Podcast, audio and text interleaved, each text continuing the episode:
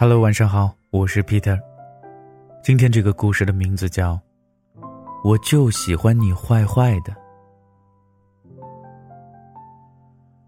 我心里有鬼，但我温柔待人，我绝非善类。希望你也别是什么好人。我们彼此相爱，就是为民除害。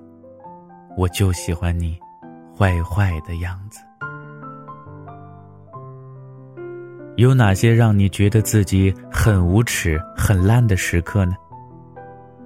高考的时候考砸了，内心在祈祷最好的朋友也考砸。说了一些敏感的话题，导致闺蜜和她的男朋友吵架，可我心里却暗暗开心。朋友要参加一个很重要的面试，面试前一天约他喝酒，结果喝醉了，第二天错过了面试。我嘴上不停的道歉，可心里啊却有一丝的窃喜。小学的时候，班主任当着全班同学的面说我长大以后一定是个流氓。二十多年后啊，我听说他得了癌症，完全不觉得难过，甚至想开瓶香槟庆祝一下呢。圣经里说，人一旦有了犯罪的念头，就已经是犯罪了。这么看来。我们生来就是有原罪的。东野圭吾的《恶意》中，加贺警官调查过一起学校的暴力事件。他问施暴的孩子为什么要打人的时候，孩子回答说：“总之，我就是看他不爽。”没头没脑又毫无逻辑的一句话，却让人细思极恐啊！这样的念头，老实说，我一天会蹦出来好几次呢。碰上排队插队的人，公车上吃韭菜包子的人，为了让你扫二维码死活拉着你不松手的人。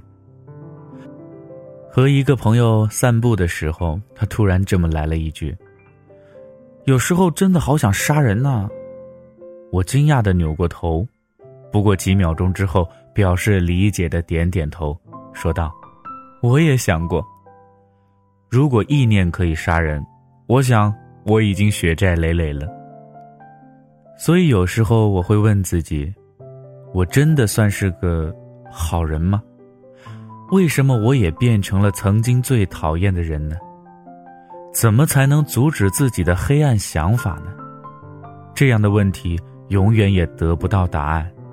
也许在自我解答的过程当中，放自己一马，在不伤害别人的情况下，做个一分钟的坏人。